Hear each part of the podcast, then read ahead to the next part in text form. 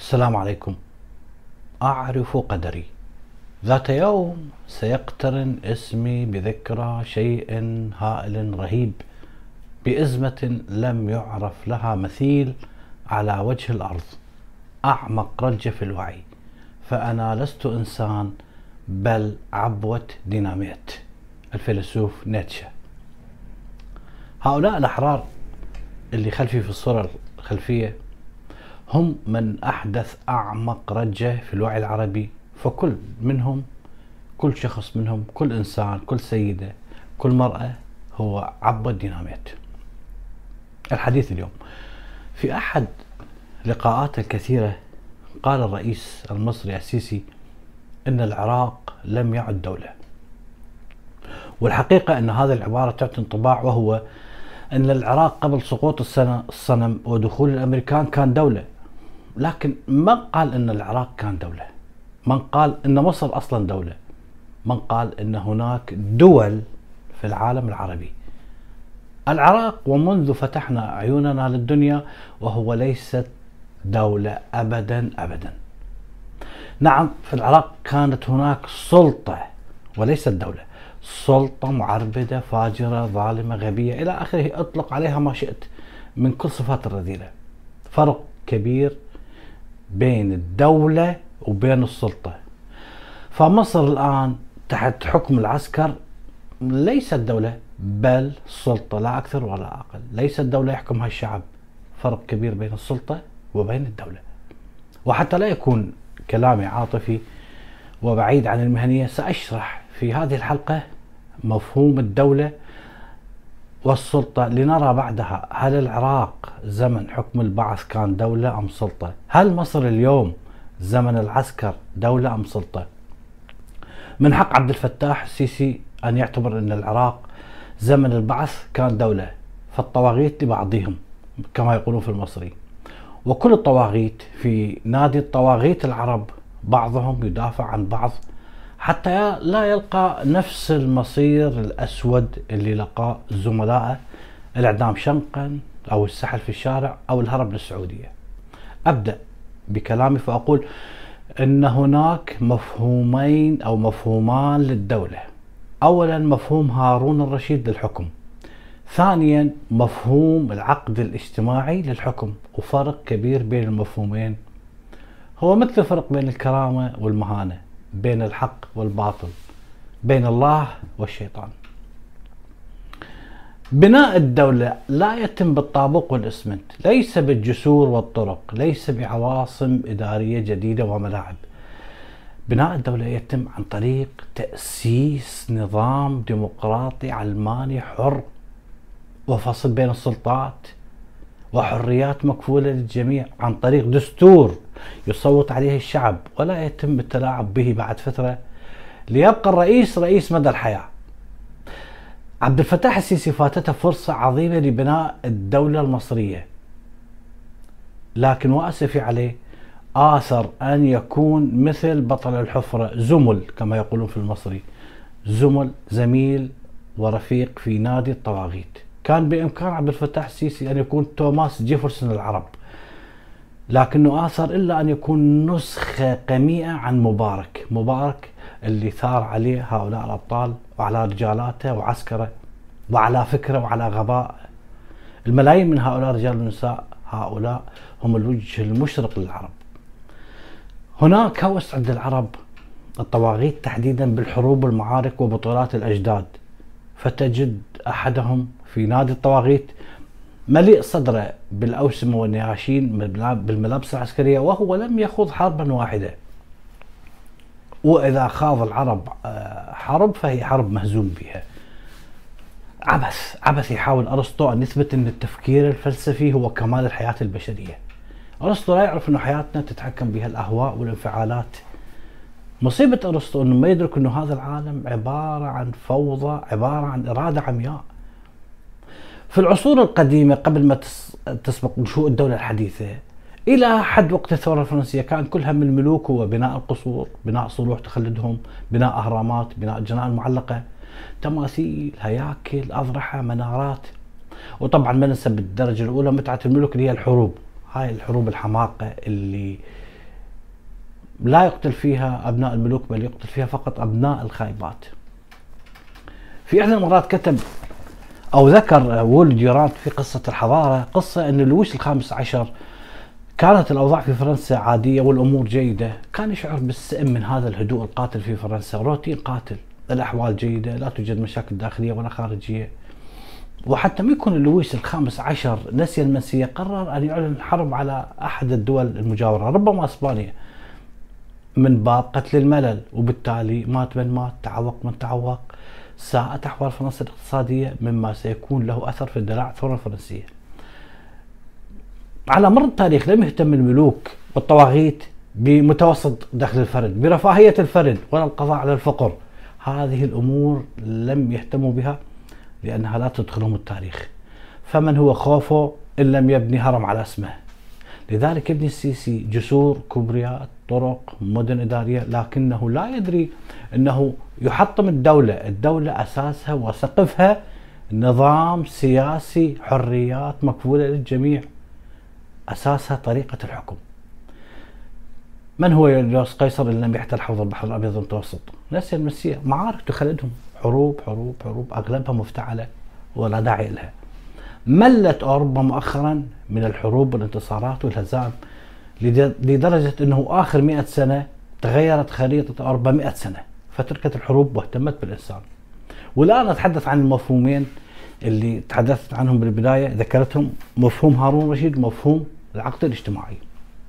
هناك ثلاثة فلاسفة كبار تناولوا مفهوم اسمه العقد الاجتماعي بالبحث والتحليل وهم توماس جيفرسون جون لوك جان جاك روسو أولهم توماس جيفرسون. العفو توماس هوبز. توماس هوبز الفيلسوف الإنجليزي. توماس هوبز هذا يعتبر رائد نظرية العقد الاجتماعي. أوضح التالي.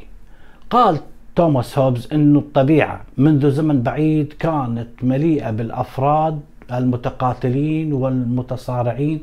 القوي فيهم يأكل الضعيف ويأخذ حق الضعيف. الغرائز الطبيعية اللي عندهم والغرائز المكتسبة هي اللي كانت تتحرك لا يوجد عقل ولا رحمة. لم يكن هناك وجود لأي سلطة تنظم أمور البشر فيما بيناتهم وتحقق للإنسانية العدالة والحماية والنظام والهدوء. أبدا. استمر هذا الحال يقول يعني توماس هوبز استمر هذا الحال على هذا المنوال إلى أن البشر بيناتهم اهتدوا إلى طريقة تمكنهم أن يعيشون بهدوء وعدالة وأمن ورفاه. فما الذي فعلوا؟ كل اللي فعلوه أنه وقعوا عقد مع الحاكم. طبعا هو هنا التوقيع آه، يتكلم توماس هوبز عن حالة نظرية وليست واقعية. وقع عقد مع الحاكم يحقق لهم ما يريدوه من عدالة من نظام وإنهاء الاقتتال فيما بينهم.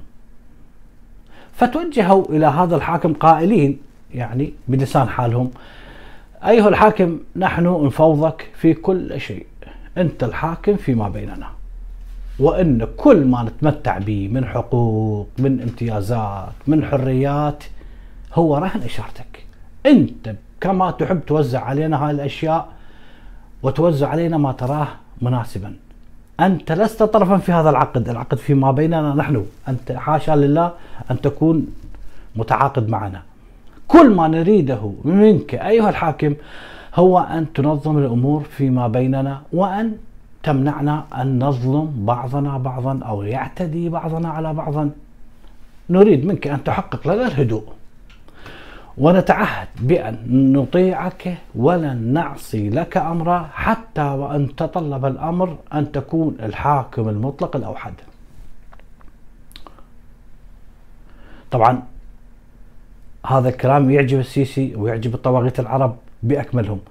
هذا الكلام يعني غير متفقة عليه الدول المتحضرة ولا تعترف به أبدا. الدول لم تعترف بهذا الكلام اللي ذكرته بأكمله توماس هوبز لأنه يجنح إلى الدكتاتورية والأنظمة الشمولية الصين فنزويلا كوبا إيران الدول العربية بأكملها. فهذا الكلام طيب ما هي فضل توماس هوبز توماس هوبز هو رائد هذه النظرية لكن راح نشوف جون لوك وجان جاك روسو هم اللي سيضعون الأسس المنطقية لنظرية العقد الاجتماعي. الفيلسوف الثاني جون لوك. جون لوك كانت له نظرة أخرى مغايرة تماما لوجهة نظر توماس هوبز.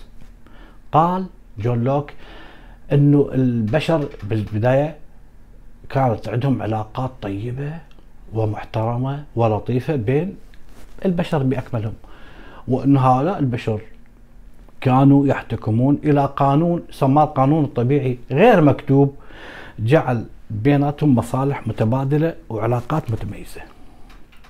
ولكن من أجل تنظيم من أجل تنظيم العلاقات بيناتهم ارتأوا هؤلاء البشر بأن يتخلوا يتخلون عن جزء مما يتمتعون به من حقوق عن جزء مما يتمتعون به من حقوق جلبتها لهم الطبيعة. وذلك من أجل المحافظة على أغلبية هذه الحقوق. أضحي بجزء بسيط من أجل الغالبية العظمى. وبالتالي تم التنازل عن هذا الجزء من الحقوق للحاكم للسلطة الحاكمة. عن جزء من هذه الحقوق. تحدث جون لوك الفيلسوف جون لوك الإنجليزي عن الوضع اللي سوف تؤول إليه الأمور إذا ما تعسفت السلطة الحاكمة وأخذت كل الحقوق. ما الذي سيفعله الشعب؟ قال بأن الشعب لن يقف صامت وإنما سوف يتحرك بشدة وبعنف لإعادة الأمور إلى نصابها كما حدث في ثورة 25 يناير يناير ضد مبارك و30 حزيران ضد السرطان المسلمين. جون لوك هذا الفيلسوف هو اللي بدأ أو أنشأ أو أسس أو سلط الضوء على طبيعة العقد الاجتماعي وقال هي طبيعة تمثيلية برلمانية ديمقراطية تمثيلية تمثل الشعب. نعم في العراق كما يقول السيسي عندما كانت دولة كان هناك برلمان. صوت إنه صدام بإمكانه أن يصبح حاكم مدى الحياة، بالضبط مثل البرلمان المصري اللي صوت نفس الشيء، بلد اخذت راس بلد انتخابات بلد أموال طائله. أيضا أوضح الفيلسوف جون لوك بان الواجبات المطلوبة من السلطة الحاكمة ومن خلال ذلك الجزء الجزء اللي يتخلوا عنه المواطنين عن كامل حقوقهم تتمحور حول قيمة الحرية والأمن والاستقرار والاتفاق ما بين الشعب والحكومة. اتفاق. صحيح في العراق تخلينا عن الدولة وليس عن الجزء من الحقوق. هرب الملايين من جحيم الحروب ومن الحصار. الفيلسوف الثالث هو جان جاك روسو وهذا أهمهم.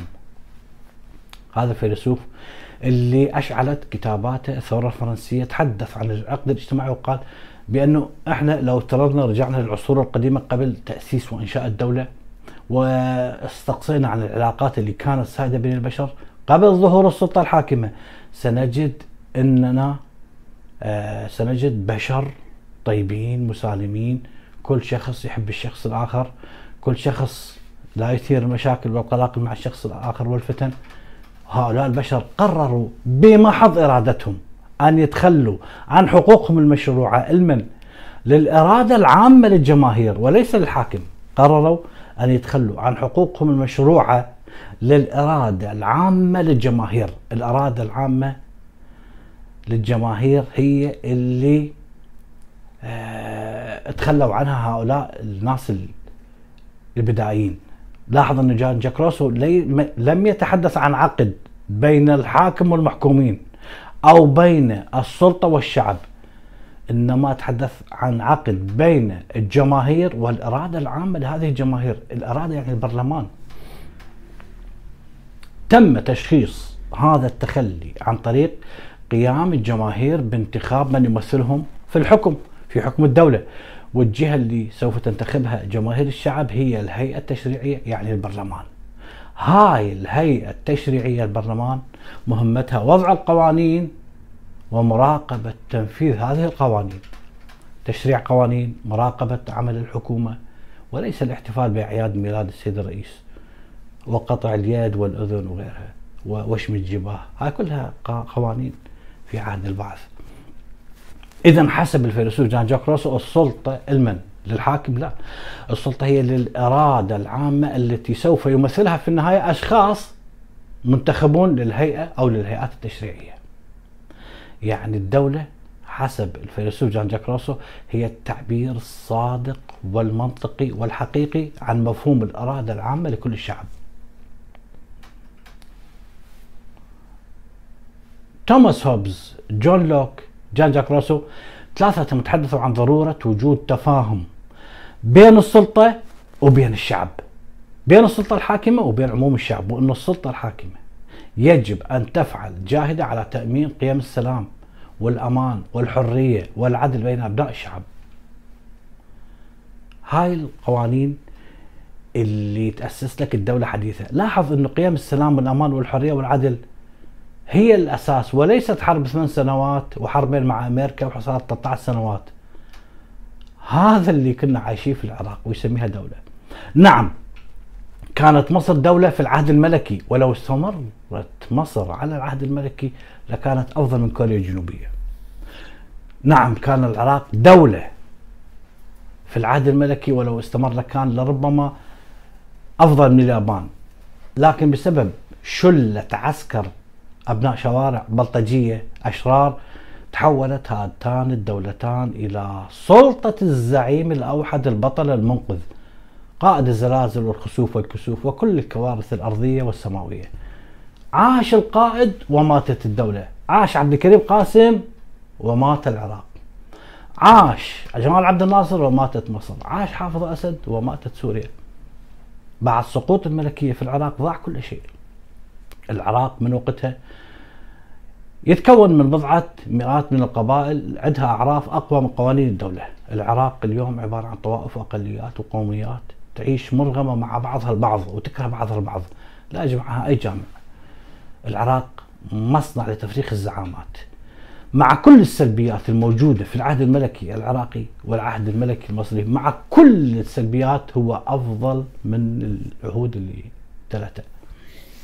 المصيبة أن الشعب المصري بدوامة كبيرة. مثلا لو حدثت ثورة شعبية على السيسي كما حدثت على مبارك ودخل السيسي للسجن ستكون فرصة أمام الشعب للتعبير عن رأيه بحرية وسيختار بملء إرادته لكنه سيختار السرطان المسلمين. لاحظ حجم المصيبة؟ بعد سنة سينتفض الشعب ضد حكم الأخوان بمساعدة الجيش وهكذا. ما لا يقدر السيسي أن يتفهم أن هناك بركان في أرض مصر يتململ. ولا يمكن لأي قوة أن توقفه. هناك مفاعل نووي يتخصم على نار هادئة لينفجر في يوم ما.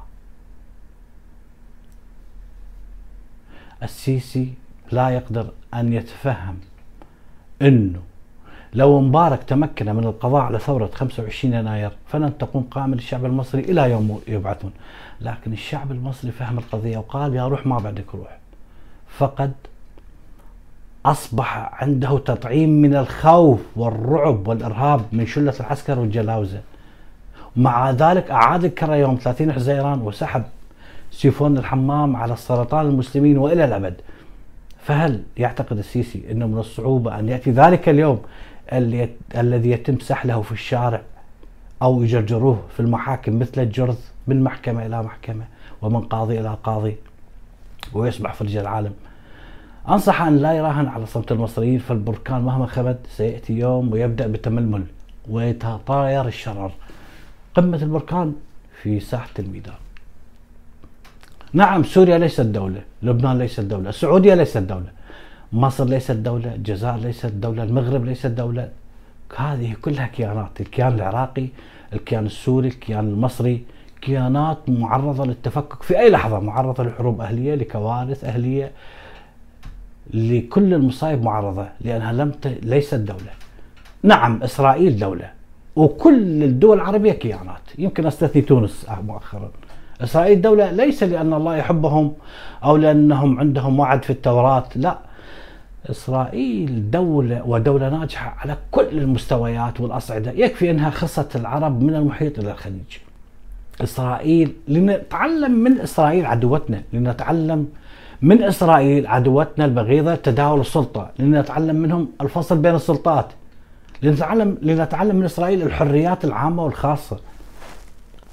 أعرف أن إسرائيل شعب لملوم لا أصل ولا فصل. احتلوا أرض ليست أرضهم وهجروا شعب من أرضه. حتى أنهم جاءوا من كل أصقاع الأرض من كل مكان. أصول ثقافات ألوان أجناس مختلفة. لكن ما هو السبب الذي جعل إسرائيل دولة ناجحة؟ والعالم كله يساندها ويقف إلى جانبها. السبب هو تمسكهم بتلك الآلية الذهبية وهي العقد الاجتماعي. وسبب فشلنا هو تمسكنا بطريقة حكم هارون الرشيد. آلية ومفهوم العقد الاجتماعي لو طبقه الهنود الحمر أو سكان الاسكا أو كوبا أو أي دولة في مجاهل أفريقيا سيتمكنون من النجاح من النجاح. أمريكا اليوم لو طبقت أركان حكم هارون الرشيد ستنتهي. هاي آلية ذهبية اللي هي العقد الاجتماعي. دولة مثل إسبانيا لا تملك مثلا موارد غنية لكن بسبب الديمقراطية فإن شعبها أفضل اقتصاديا وماديا من كل الشعوب العربية. هم يبيعون للملايين من السواح ماء البحر وأشعة الشمس. ما عدا الاستثمارات. الديمقراطية هي اللي تجذب الأموال. لكن دولة غنية ثرية جدا مثل إيران. لاحظ شعبها والحصار اللي تعيشه. مثل العراق لاحظ 40% من الشعب العراقي تحت خط الفقر. لاحظ السودان. السودان هاي يسموها سلة أفريقيا. يعني لو تم استثمارها بالشكل الصحيح ستغني أفريقيا. الموارد الطبيعية اللي بيها الأنهر منابع النيل. هاي كليتها. ومع ذلك العراق وإيران والسودان هي دول فقيرة بائسة تعيسة. ملايين من شعبها يتمنى أن يعيش في إسبانيا الفقيرة. الديمقراطية. لماذا؟ لأنهم يطبقون منطق حكم هارون الرشيد ولا يطبقون العقد الاجتماعي الديمقراطية مكسب ومكسب عظيم. الديمقراطية منجم ذهب. العالم المتحضر هذا العالم اللي, اللي, اللي وصل إلى مشاهدة نجوم ومجرات تبعد مليارات السنين الضوئية عنا هذا العالم المتحضر اللي بدأ اللي يعرف تفاصيل دقيقة عن الهومو وعن الديناصورات قبل ملايين السنين. هل تعتقد إنه ما يعرف في مصر الاعتقالات التعسفية والتعذيب وانتهاك حقوق الإنسان المصري وقمع الحريات؟ نهاية السيسي واحدة من الثلاثة. ممن أصاب زملائه في نادي الطواغيت. يا إما مثل صدام يختبئ كجرذ في حفرة يا إما مثل القذافي يتم سحله وأفضلهم نهايته أن تكون مثل ابن علي ويهرب للسعودية، ربما يبني له ابن سعود قصر في جزيرة صنافير وتيران حتى لا يشعر بالغربة لأنها أرض مصرية. شكرا.